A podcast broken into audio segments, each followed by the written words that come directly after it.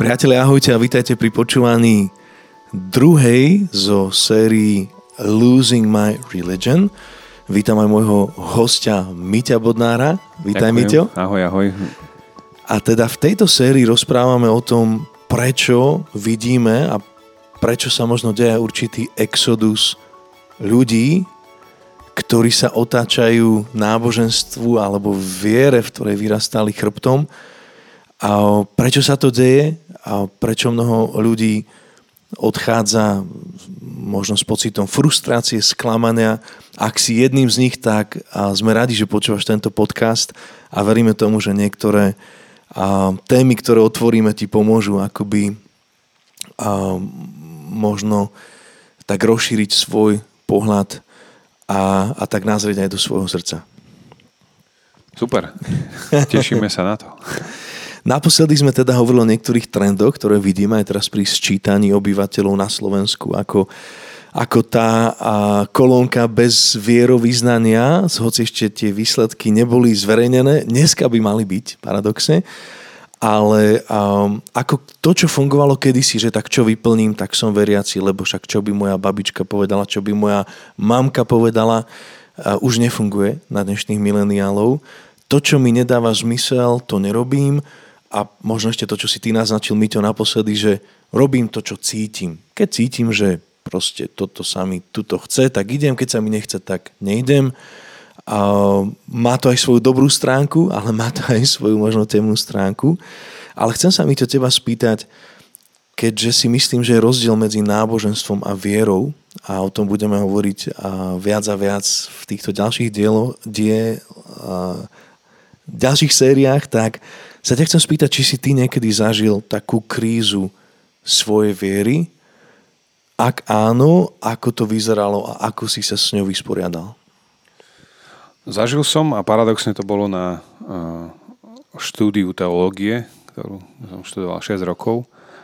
A najprv taká dosť veľká kríza bola, keď som začal študovať v Prahe na Karlovej univerzite a tam som sa potreboval strašne veľa učiť a prišlo mi, že tá viera je niečo úplne také, um, také fádne a také o ničom. Ja som sa tam strašne veľa musel učiť. Bol som tam veľmi krátko, ale proste to mi zobralo akúkoľvek takú, takú radosť uh, z tej viery, lebo som bol zahrabaný v knihách a proste som sa šprtal v tých uh, všelijakých uh, gréckých, uh, latinských, hebrejských záležitostiach a priznám sa, že mm, tam to bolo taký asi taký vrchol a potom som prestúpil sem do Bratislavy na evangelickú školu a uh, tam to pomaličky klesalo a začínalo to byť takej väčšej pohode.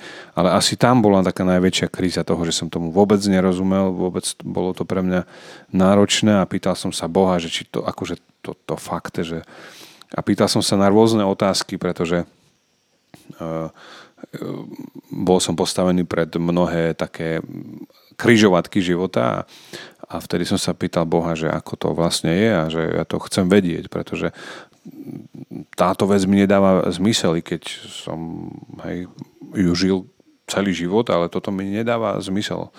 Keď čítam Bibliu, tak tam je niečo úplne iné napísané. Čiže toto bol asi taký e, čas, kedy ja som sa naozaj pýtal otázky Boha a, a veľmi pragmaticky a, a vďaka Bohu som, som získal odpovede cez, cez písmo, a, ktoré ma k Bohu ešte viacej prilnuli. Pamätáš si možno na nejaký taký konkrétny moment, kedy, kedy akoby si, um, si povedal, že wow, že tá viera naozaj stojí za to? Že bol to skôr taký proces hľadania, alebo bol tam aj určitý moment, kedy tie pochybnosti prevýšilo niečo, niečo väčšie v tvojom srdci? Ja som mal veľmi veľké otázky v ohľade Večere pánovej, ohľade krstu a v ohľade tradícií a toto mi nebolo veľmi jasné. A ja som proste skúmal a hľadal, pretože v škole sme sa učili nejaký smer hej, a bolo to prirodzené, že jednoducho to bola evangelická škola, tak ten smer, smer bol evangelický ale mne to nedalo, ja som študoval, nie som veľmi študijný typ, ale toto ma naozaj zaujalo, tak som začal hlboko študovať a zháňal som si svoju literatúru aj zahraničnú a tak. A, a hlavne som sa pýtal Boha a ja som potom získal taký pokoj, ktorý prevyšuje ľudský rozum v tých veciach, keď, keď som už mal naštudované všetky rôzne smery a všetky rôzne náboženské uh, praktiky a keď som jednoducho prišiel uh, alebo prišiel, prišiel nejaké rozuzlenie pre mňa. Nehovorím, že to je uh, teraz pre všetkých, uh, že je to také exkluzívne alebo to inkluzívne pre mňa a že Boh mi ukázal tie svoje nejaké uh, úmysly napríklad aj s Večerou pánov, aj s krstom. Že to nie je len nejaký úkon, ale je to proste o vzťahu. A toto bol asi ten zlomový bod, na ktorý sa pýtaš, že, že tam nehovorím, že teraz, že teraz už všetko viem, lebo Boh mi to povedal, ale získal som v tom taký pokoj a takú radosť v tom. A možno sa spýtam ja teba, Vlado, ty si mal nejaký taký e, životný cyklus, kedy si sa potýkal s otázkou viery? A pri štúdiách teológie som mal teda také, také dve možno teologické veci. A Jedna z nich bola dôveryhodnosť Biblie a celý proces kanonizácie, čo v preklade znamená, prečo tých pre nás 66 kníh bolo zaradených do knihy, ktorú dnes nazývame Božím slovom, Bibliou. To bol, to bol proces, kedy som veľa študoval, ako sa to všetko vyvíjalo, prečo táto tam je a táto tam nie je a tak ďalej. S tým som zápasil a potom, keď keď už som bol vo vážnom vzťahu, tak uh, druhá vec, ktorá mi nesedela, bol predmanželský sex, teda respektíve prečo, prečo, neviem, či to je až tak teologická vec, lebo vtedy sa Kľudne ozývajú iné, to iné veci, ale tu som sa veľa s Bohom hádal, že prečo to takto vymyslel. Dnes myslím si, že viem, ale to by bolo na tému iného podcastu, ale toto boli také, akože jedna taká teologická, druhá taká taká skôr, e, také nepochopenie v tom čase, ale tak ako niektoré veci nevieme pochopiť pred, ale im chápeme až spätne, keď s tým pohľadom do toho spätného zrkadla. A, ale takže to bolo tak na, také odľahčenie, ale pamätám si jednu takú skutočnú krízu viery. Tých kríz bolo viac. A dnes spätne za ne Bohu ďakujem, pretože si myslím, že každá tá kríza viery nejakým spôsobom otestovala a, a dala možnosť preskúšať a moje srdce do jednej, na jednej strane a na druhej strane aj skutočnú dôveryhodnosť Ježiša, ktorému som uveril. Moje náboženské predstavy asi popadali ako domčeky z karát a preto aj dnes možno uh, neviem hovoriť o náboženstve vo veľmi pozitívnom slova zmysle, tak ako ani Ježiš o ňom nevedel hovoriť veľmi v pozitívnom slova zmysle. Ale pamätám si jednu takú skutočnú krízu, ktorá ma akoby um, vypôsobila až to, že som a po štyroch rokoch štúdiach teológie a stál preto otázkou, do akej miery je moja viera naozaj ovplyvnená, poznačená aj kultúrou, alebo teda aj tými rozhodnutiami, ktoré som v živote robil. Vyrastal som do veľkej miery v kresťanskom, na, v kresťanskom Slovensku a potom som žil v Kanade tiež, akoby tam som študoval teológiu, do veľkej miery obklopený ľuďmi, ktorí napríklad v Kanade, tak ako možno aj v Spojených štátoch, tam miera veriacich ľudí je, je pomerne vysoká. Chodenie do zboru je, je bežnou vecou. Skôr skôr uh, môže byť výnimkou, ak, ak tam nechodíš, ale tak ako aj v Amerike, myslím, že donedávna to bolo len 16-17% ľudí, ktorí nikdy, nikdy akoby neboli spojení s, s vierou alebo kresťanstvom. Dneska je to už o mnoho väčšie číslo.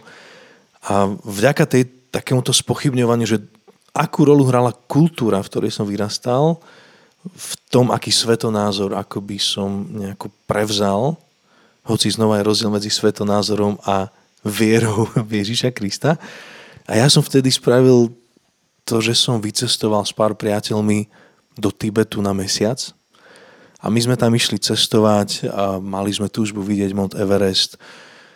A išli sme uh, akoby bez agentúry, takže sme prespávali u tých jednoduchých Tibetanov, u nich na povale vedľa nás len uh, jačie lajna a proste uh, mal, mohli sme, mali sme tlmočníka aj jedného priateľa tu zo Slovenska, takže sme mohli sa s nimi rozprávať. Mali sme mnohé rozhovory s buddhistickými mníchmi, prečo veria tomu, čo veria a do určitej miery ja som tam prišiel s otázkou, že Bože, si ten istý tu, v týchto drsných Himalajach, v týchto dedinkách, kde títo ľudia nikdy v živote možno ani kríž nevideli. Toto bolo v roku 2006. Si ten istý. A do akej miery bude tvoj súd spravodlivý voči týmto ľuďom, ktorí možno nikdy tú dobrú správu Evangelia nepočuli.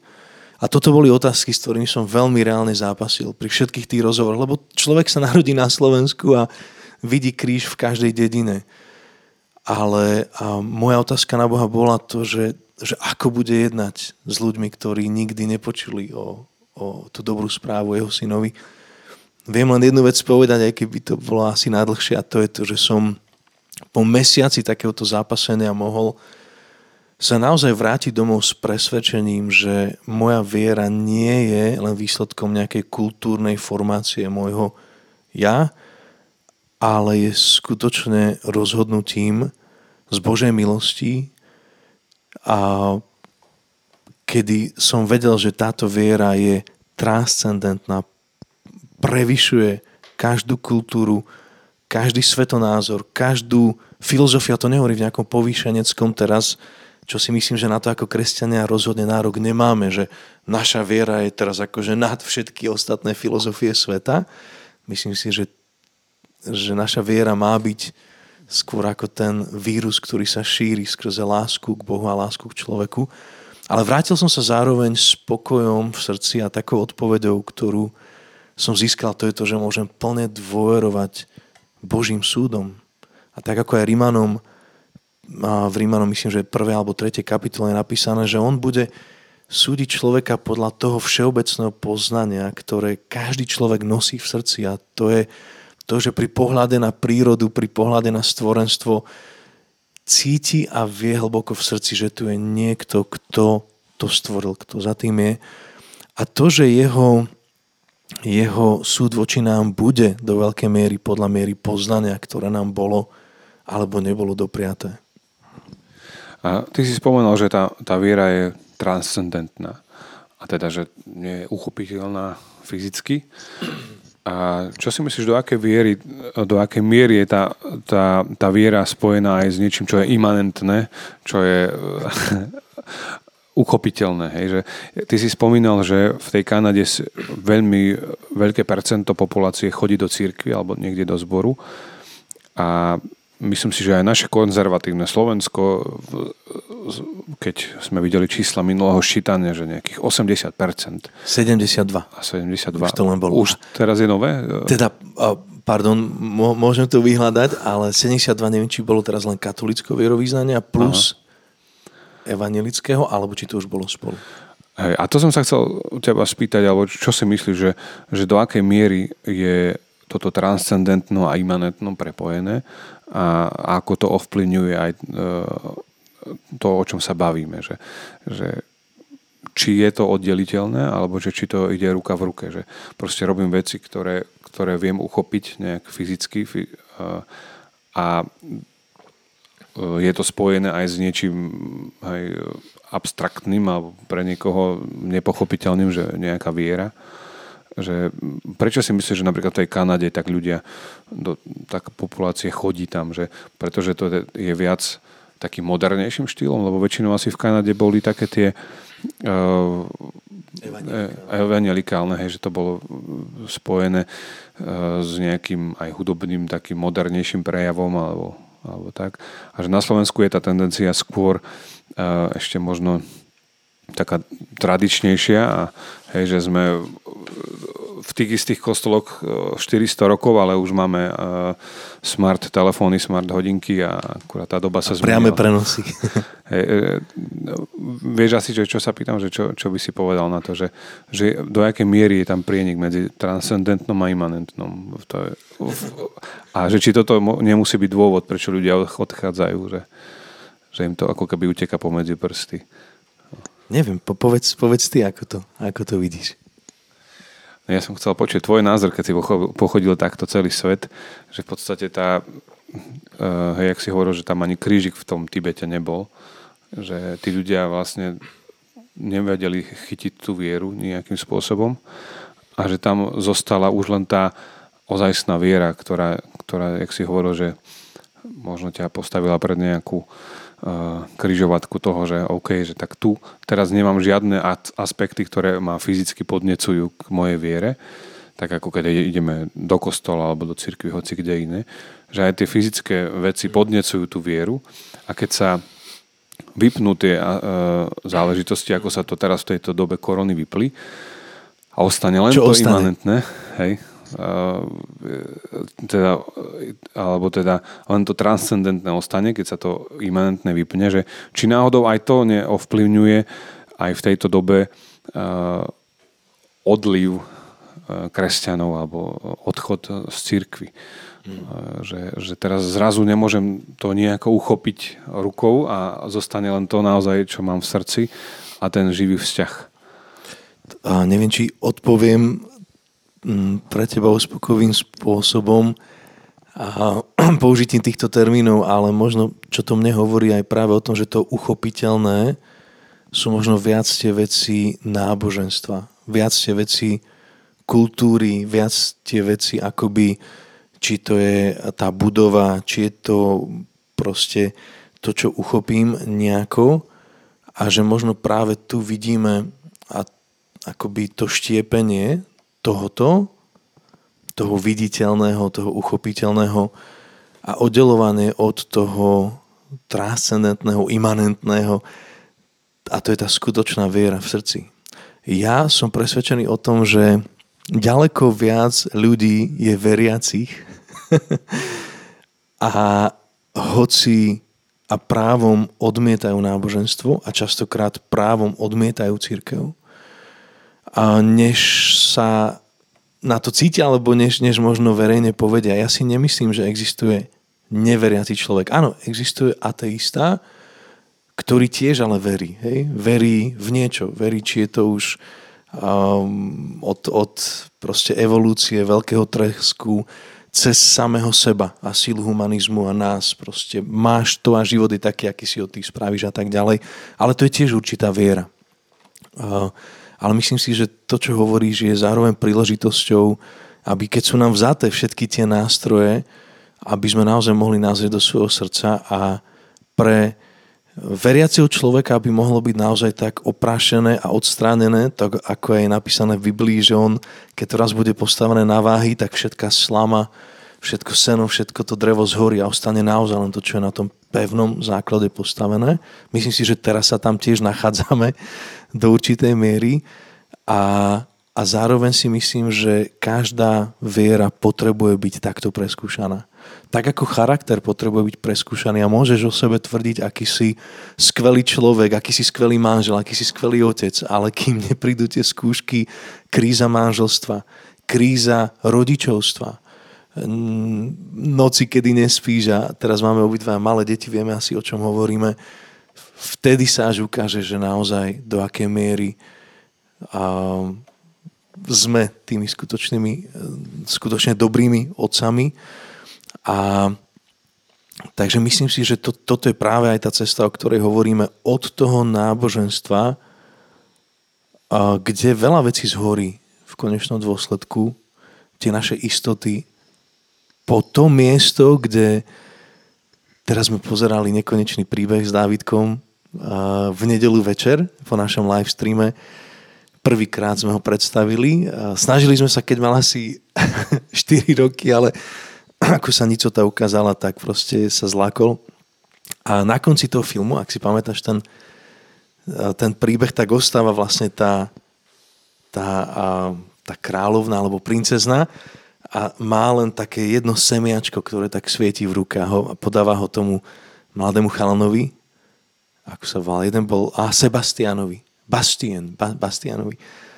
A vlastne mu ho tak odovzdáva a hovorí o tom, že, že vlastne toto je teraz len jedno malé zrnko, ale, ale každou tvojou predstavivosťou, každou tvojou myšlienkou vlastne aj tá ríša, hej, v tom filme to bola tá ríša fantázie môže rásť a myslím si, že v konečnom dôsledku mnoho ľudí možno aj po tejto korone ostane by len s tým horčičným semiačkom v ruke, kedy si povie, že OK, toto stálo za to a tu sa mi stojí za to sa k tomu vrátiť. A toto sú veci, ktoré možno aj táto pandémia akoby odhalila a nestoja mi za to. Hej. Môže to byť nejaké len to návykové konanie. Hoci návyky mnohé môžu byť dobré, ja, ja, aj tradícia je v podstate, ak, ak je to dobrá tradícia, je to dobrá vec, ale ak je to tradícia, ktorá stratila svoj význam, tak je to len zbytočný návyk myslím si, že aj teraz táto cesta, na ktorej sa mnoho ľudí nachádza, aj mnoho kresťanov, alebo mnoho tých, ktorí si hovoria, že kedysi som bol kresťanom, že im ostáva to, to semiačko v ruke a myslím si, že to je dobré, že to je zdravé a že to má obrovský potenciál.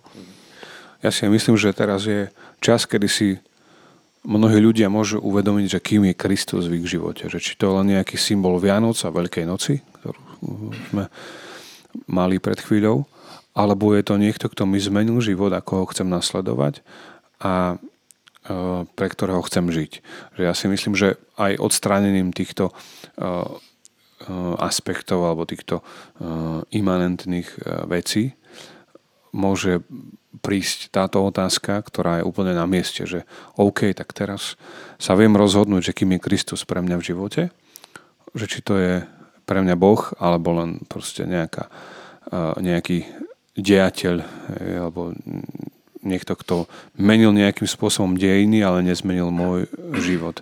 Takže možno aj, aj pre našich poslucháčov je dobre teraz možno povedať, že, že kým je Kristus v tvojom živote, že bol kedysi pánom a spasiteľom a teraz už je iba Eh, proste nejakým symbolom Veľkej noci Vianoc, alebo, alebo je to niekto, kto mi môže hovoriť do života skrze, skrze Božie slovo, skrze písmo.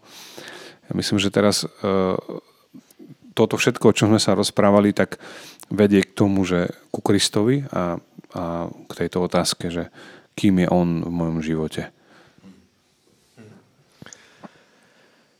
Um, ako sme slúbili možno aj v tej poslednej relácii, kým dneska ukončíme, tak sa chceme spolu pozrieť možno na také tri skupiny ľudí, ktorí si možno aj túto otázku kladú, keď majú pocit, že všetko ostatné sa im rozplýva akoby pred očami. Vrátane ich, ich možno viery, výchovy alebo a, niektorých takých svetonázorov a presvedčení.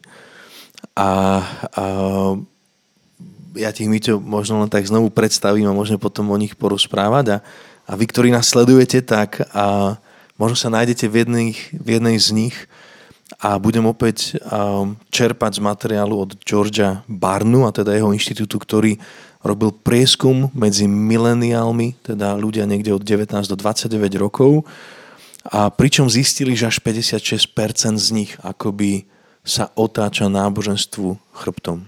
A znovu ja si myslím, že je v tom niečo aj pozitívne, aj možno negatívne. To, to posúďte sami. A rozdiel ich teda do takých troch skupín. Tu prvú z nich nazval, že nomádi. Hej. Niečo teba nápadne mi to, keď počuješ slovo nomád, že, že kto to je? Mňa napadne prvá vec, že Nomad Factory, čo robí pluginy. Dobre. Myslím, že dvaja poslucháči toto pochopia z hudobného priemyslu, ale Okrem toho, čo ťa ešte napadne. A ešte jedna taká dobrá reštaurácia, Nomad. no, tak si mi pomohol teda. Áno, to je ono. Ale keď sa pýtaš v kontexte tomto, tak možno to sú tí takí ľudia, ktorí uh, tak nejak putujú, ako keby takí, takí putovníci, alebo tí, ktorí takí cestovatelia, mm-hmm. alebo uh, jak by som to, rekreanti možno.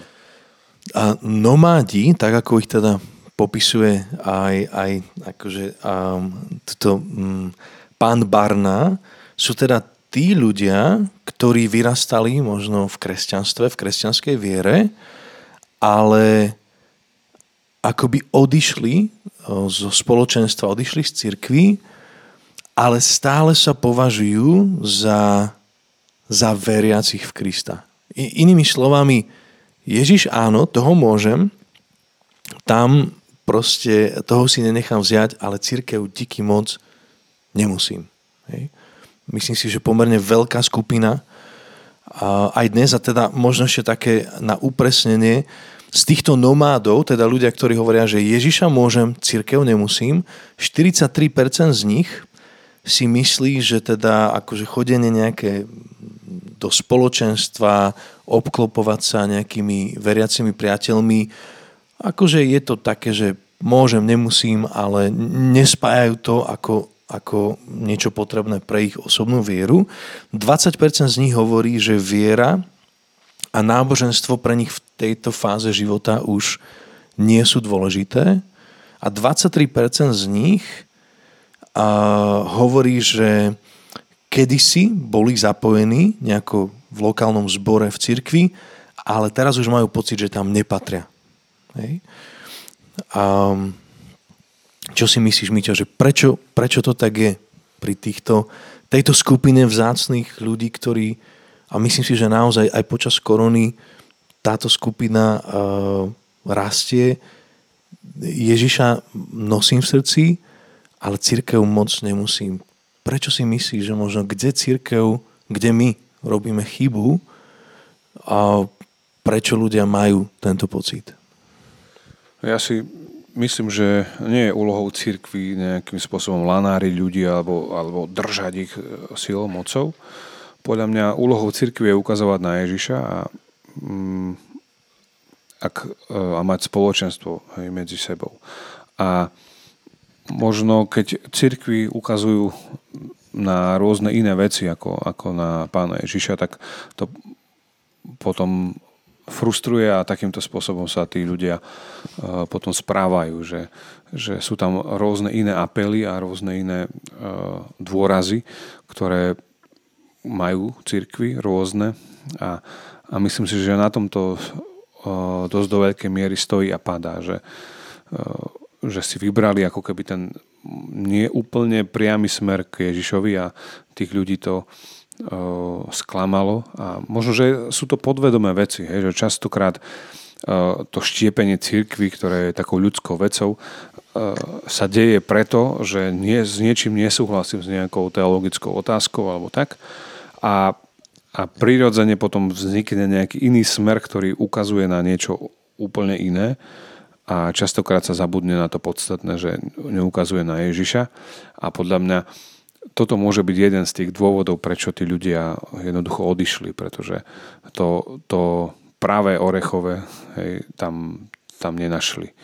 A teda, že Ježiša môžu, ale jednoducho církev nie, pretože v ich očiach možno církev zlyhala eh, nielen v smerovaní, ale možno potom aj v nejakých ďalších otázkach. Hej. Možno ja viem, že niektorí ľudia z môjho okolia odišli z cirkvi, pretože si mysleli, že je to už zatuchnuté a že je to proste pre starých ľudí a že zdravý mladý človek nepotrebuje církev. Mňa ešte napadá a že do akej miery tu zohralo rolu aj pokritectvo. Keď som ja prijal Ježiša, a teda vyrastal som v určitej tradícii, ale Ježiša som nepoznal, ale pamätám si, že v tých kruhoch veci ako fajčenie, pitie, akože uh, sex mimo manželstva, tak to sú tie vážne veci. Hej. A a akoby tie viditeľné hriechy boli akoby to, že to sú tie zlé, ale pritom sa dialo strašne veľa zlých vecí, od ohovárania, cez nedoprajnosť, cez závisť, cez proste množstvo iných, ktoré nie sú tými vonkajšími, ale tými vnútornými hriechmi. A ja si myslím, že do veľkej miery toto stále pretrváva. Že my, my máme radi také šablóny, že keď, keď si dobrý kresťan, tak sa správaš tak a tak. Hej. A predstav si teda, že ja neviem, ako ja by som si cigaretu nezapálil, hral som basketbal, fajčenie nikdy pre mňa nebolo pokušenie.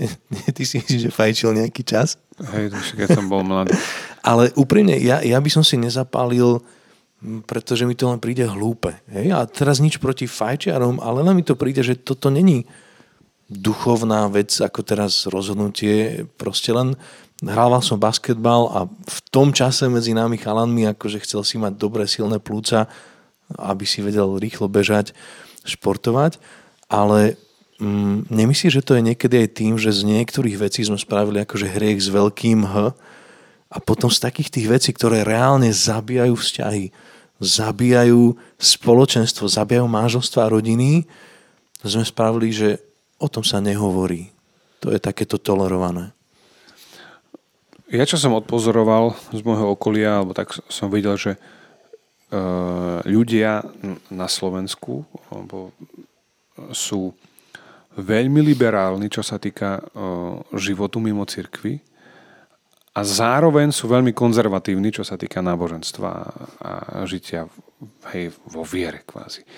Čiže e, poviem taký príklad, že cez týždeň proste si žijem, žurujem, robím čo chcem, ale keď príde nedeľa, tak dodržím každú jednu vec, e, proste čo ma naučila moja tradícia a viera a tam som veľmi striktný, veľmi konzervatívny. Ja, ja mám pocit, že, že uh, väčšina, alebo tak e, dosť veľká časť tých ľudí, ktorí váhali na tom ščítaní, že či som kresťan alebo nie som kresťan, sa potýkali práve Keď s týmto. že ktorý deň sa pýtate, hej? Že, uh, podľa mňa toto je to, že čo robím, robím naplno, hej, keď, keď robím vieru naplno v nedeľu, tak tam mám vieru naplno a keď nie, tak uh, idem proste si veľmi, uh, veľmi liberálne. Čiže uh, ja si myslím, že aj, aj, aj táto otázka toho, hej, že že niektoré veci sa brali ako ťažký hriech a niektoré veci akože v pohode a to ohováranie a tak, že OK, to je, to je fajn. Ale že mám, mám pocit, že ako keby takto sa to dialo a ja som toho živým príkladom, pretože ešte e, nejaký čas dozadu som, som to asi takisto robil, že keď bola nedeľa, tak som prišiel, všetko som bol dobrý kresťan, ale keď bol piatok večer, tak to, to utekalo. Áno, takže prvá skupina sú títo nomádi. Mňa ešte napadá to, že to sú takí aj tí cestovateľia, proste chvíľku pobudnem tu, chvíľku tu. Mm, jedna z tých vecí, ktorý, ktorú hovorí aj Barna, je to, že je to spojené aj s tým, ako dnes títo mileniáli milujú cestovanie. Hej? Akoby to slovo domov sa pre nich stane skôr taká nevyhnutná, dočasná, občasná zastávka, ale viac menej dneska mnohí mileniali milujú cestovať. Je to také, že som stále na cestách a tým pádom niekedy akoby je až cool akoby opustiť proste niektoré veci, lebo tu v domov, a tu doma som taký limitovaný a, a ako keby, a myslím si, že znova to je aj pozitívne, aj negatívne, je, že, že dneska mnohí mladí ľudia milujú spoznávať nové krajiny, kultúry a tak, ale že aj toto hovorí niečo o tom, že v podstate ten domov možno až tak nepotrebujem, stačí mi zbalený ruksak. A, um, takže to, to boli tí nomádi a ešte sú také dve skupiny, ktoré možno spomenieme a v, ďalšom, v ďalšej epizóde ich potom rozoberieme viac do hĺbky. Tou druhou uh, Barna ju nazýva Prodigals. Um, to je ako keď je ten príbeh napísaný o marnotratnom synovi. My sme si to tak preložili, že márno Trap, trapný. márno trapný. Márnotratný, márnotratné. Ale myslím si, že pre dnešného mladého človeka je to dosť ťažko zrozumiteľný výraz. Myslím, že inde to nazýva Ježiš ako stratený syn alebo stratená dcéra. Alebo nazvime ich tak, že teda nomádi, zatiaľ čo hovoria, že teda Ježiša áno, církev nemusím, a títo prodigals alebo marnotranci hovoria, že teda nemusím už ani jedno.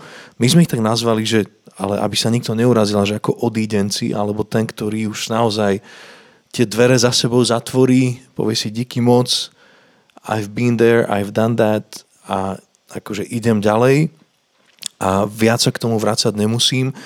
Podľa mňa ty už vypli dávno tento náš podcast, takže sa nemusíš ospravedlňovať. Ak, ak ste ho ešte nevypli, prosím počúvajte a napíšte nám, či toto sedí.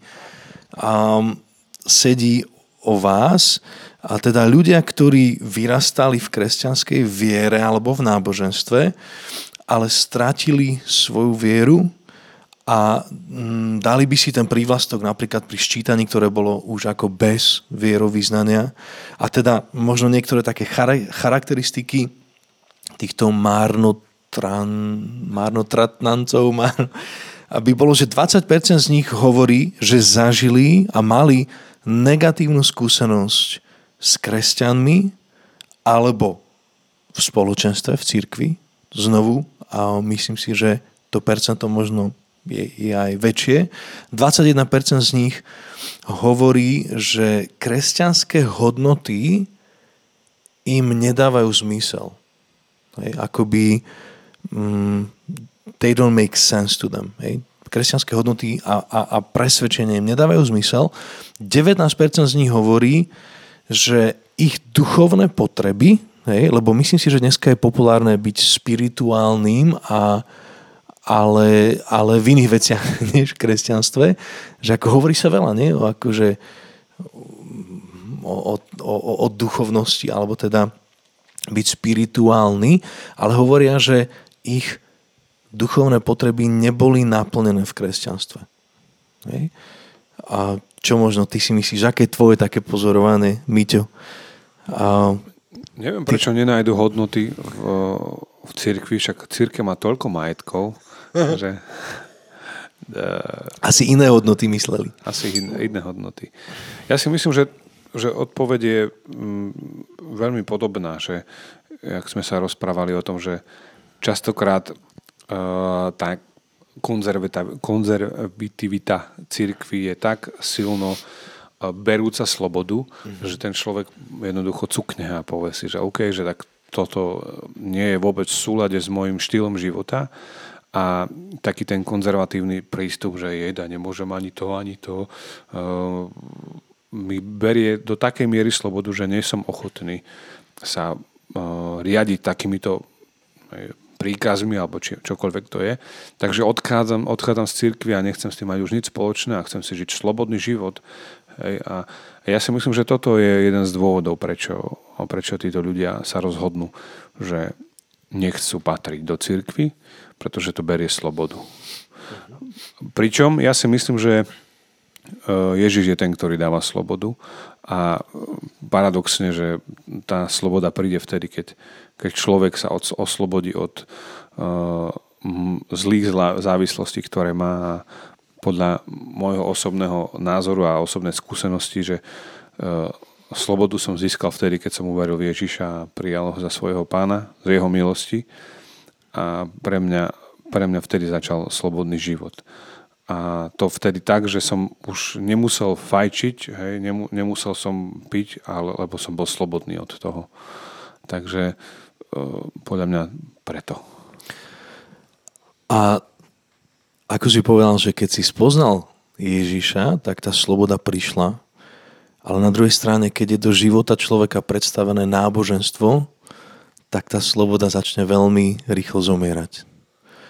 A ja si myslím teda, že pre mnoho ľudí, a to hovorím teraz do, do našich kruhov, hovorím a seba kriticky sám k sebe, ale či je sloboda to, čo napadne ľudí mimo cirkvi neveriacich, a keď si spomenú na nejakého svojho veriaceho priateľa. Či je to práve sloboda. sklonená hlava, predlžená tvár, to nemôžem tamto nemôžem, tamto nemôžem. Ja si myslím, že tu znovu to vypovedá určitej bolesti a nepochopeniu toho, ako to Ježiš myslel. Možno do určitej miery aj, aj tomu, ako, ako je niekedy církev vedená, či naozaj uvoľňuje ľudí preto, aby naplno boli tým, kým môžu byť. Hej. Niekto viac má rád to, niekto viac to, ale akoby um, niekedy si myslíme, že, že, že takto je, že proste keď chceš byť súčasťou tohto spoločenstva, musíš byť taký a taký, musíš sa správať tak a tak. Um, ale to robí náboženstvo, to nerobí, nerobí viera v Krista.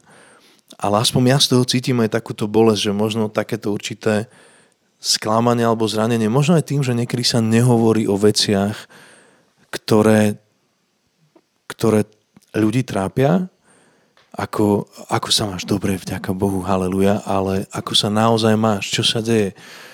A vieme, že rozvádzať by sme sa nemali, tak akože vďaka Bohu všetko dobré a potom zrazu zistí, že tu bola manželská kríza, ktorú nikto neriešil, pretože nebolo OK byť úprimný ohľadom toho, čo sa deje.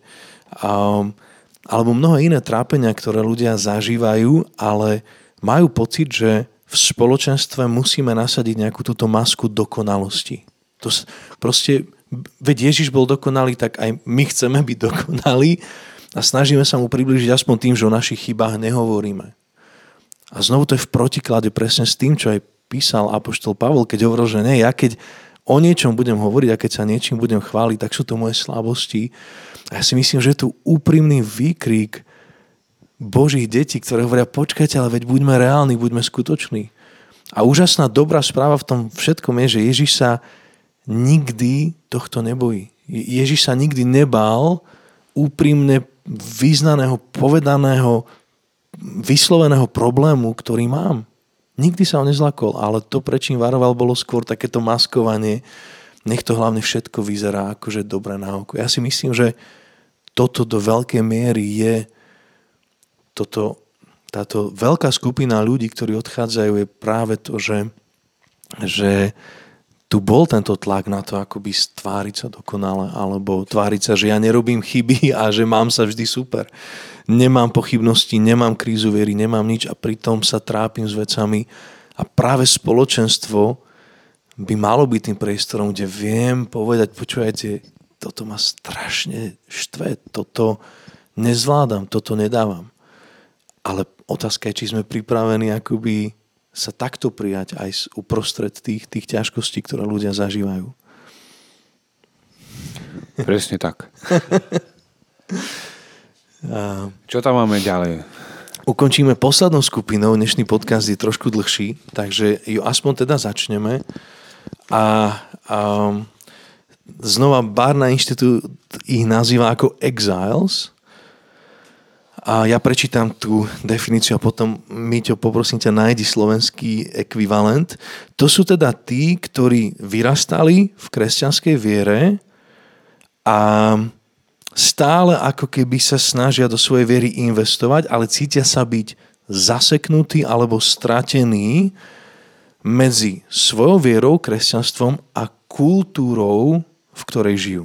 Je to ako, možno exiles, to znamená akoby tí, ktorí odišli hej, z toho Egypta, sa vydali na tú zaslúbenú zem, ale cítia sa byť akoby možno niekde uprostred tej púšte, že teda OK, akože opustil som ten Egypt, ale ešte nie som v zaslúbenej zemi a možno pre také približenie, neviem, ako, ako by sme toto preložili niekde na a niekde v strede, alebo proste v, v takom vnútornom rozpore. 38% z nich hovorí, že by chceli nájsť cestu, ako nasledovať Ježiša spôsobom, ktorý ich akoby prepojí alebo pomôže im žiť v tomto svete nejako zmysloplnejšie. 33% z nich hovorí, že majú pocit, že Boh viac koná mimo cirkvi, než v cirkvi. A do veľkej miery si myslím, že to tak môže byť, hej, že majú pocit, že viac Boh koná mimo cirkvi, akože že tá církev je taká zakonzervovaná, ľudia sú v nej takí nejakí, jak v krabici a preto sa chcú radšej pridať k tomu, čo Boh robí mimo. A myslím, že mnoho hnutí, ktoré dnes funguje, Torben, mnohí ďalší, akoby sú toho aj takým príkladom a v mnohom pozitívnom, že, mnoho akože pozitívnym, že však ale čo tu stále budeme, dokedy budeme spievať tie isté pesničky, veď poďme niečo robiť pre ľudí vokol nás. 32% z nich hovorí, že, um, že chcú žiť ako kresťania, ale bez toho, aby sa museli nejako oddelovať od sveta vôkol nich. Hej?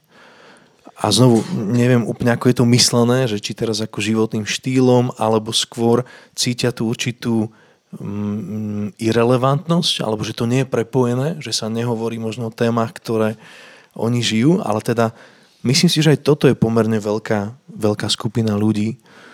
Čo si myslíš ty, Miťo? Ja si myslím, že tam je uh, strašne veľa aspektov, ktoré uh, môžeme aj biblicky uh, k tomuto pridať a jedným z nich je, že keď, keď študujeme Bibliu, tak je dobré študovať Bibliu v kontexte doby. Čiže keď e, čítame o nejakých sviatkoch alebo tak, tak vieme, že to a to sa dialo vtedy v Izraeli, v židovskej kultúre, proste bola, bola takáto vec a, a čítať to s touto nadsázkou. A ďalšia vec je tá, že Mm, Bože slovo e, nám hovorí, že my nie sme z tohto sveta a že nemáme sa pripodobňovať tomuto svetu. No ale žijeme v tomto svete a tá doba ide veľmi rýchlo dopredu a e, presne to je veľmi dobrá otázka, ktorú sa pýtajú títo mladí ľudia alebo riešia to, že do akej miery je církev prepojená so svetom a do akej miery majú kolaborovať spolu. Hej, že, Proste niektorí vravia, že nie, že piesne sa majú spievať len s orgánom a len z 14. storočia. Hej, že tam ako keby prebehol kánon a koniec, uzavrel sa kánon a nemá to ďalej pokračovať. A tieto moderné veci, čo sú, to je vôbec, to s církvou nemá nič spoločné. Um, druhá skupina ľudí hovorí, že proste máme ísť a tak, jak žijeme v tejto dobe, tak nemáme zaspať a zatpuchnúť, ale proste žiť normálne a chváliť Boha v tejto dobe týmito prostriedkami, ktoré máme. No a uh, ja si myslím, že, že uh, keď máme správne na, nastavený svoj pohľad na, na Ježiša a čítame, čítame slovo, tak máme byť svetlom sveta a soľou zeme. A teda, že nemáme sa nechať ovplyvniť svetom, ale byť vplyvom vo svete. A to je možno, že také asi pozvanie biblické eh, a od pána Ježiša pre nás, že jednoducho nemáme sa my nechať ovplyvniť svetom, a, a, ale byť vplyvom vo svete. Žiť v tom svete, však tu žijeme, proste nemôžeme sa zavrieť uh, a žiť jak uh, Amiši v Ameriky, hej, že oni si proste radikálne išli proti, to, proti tomuto svetu ale myslím si, že, že byť vplyvom a, a asi viete, o čom hovorím, že keď, keď sme vplyvom, tak to úplne inak vyzerá, že nie sme submisívni v tom, ale sme trendsettery. Po modernej eh, dobe sa to takto povie. Mm-hmm. Super, priateľe, ďakujem, že ste aj dnes boli s nami pri počúvaní teda a série Losing My Religion, alebo ako kresťania prichádzajú o ilúzie, alebo strácajú svoje náboženstvo. A znovu my v tejto sérii budeme pokračovať ďalej. Dneska sme si povedali o možno takých troch skupinách ľudí, ktorí si kladú dobré otázky. A myslím si, že v náboženstve na ne odpoveď nenájdeme, ale v skutočnej viere v Krista, ktorá stojí za to, alebo ktorá prežije aj každú skúšku alebo preverenie, sa tieto odpovede nájsť dajú a možno aj tento podcast vám v tom bude trošku napomocný. Ďakujem, Mito, že aj dneska sme sa mohli o tom spolu rozprávať. Najbližšie vás pozývame vypočuť si o piatich kľúčových alebo hlavných dôvodoch, prečo ľudia opúšťajú náboženstvo a prečo opúšťajú církev. Verím, Mito, že budeš ešte pri tom so mnou. Ďakujem za pozvanie a verím, že budeme v tom spolu. Majte ešte pekný deň, alebo noc, alebo obed. Neviem, kedy nás počúvate, pozeráte. Majte sa. Ahoj. Ahojte.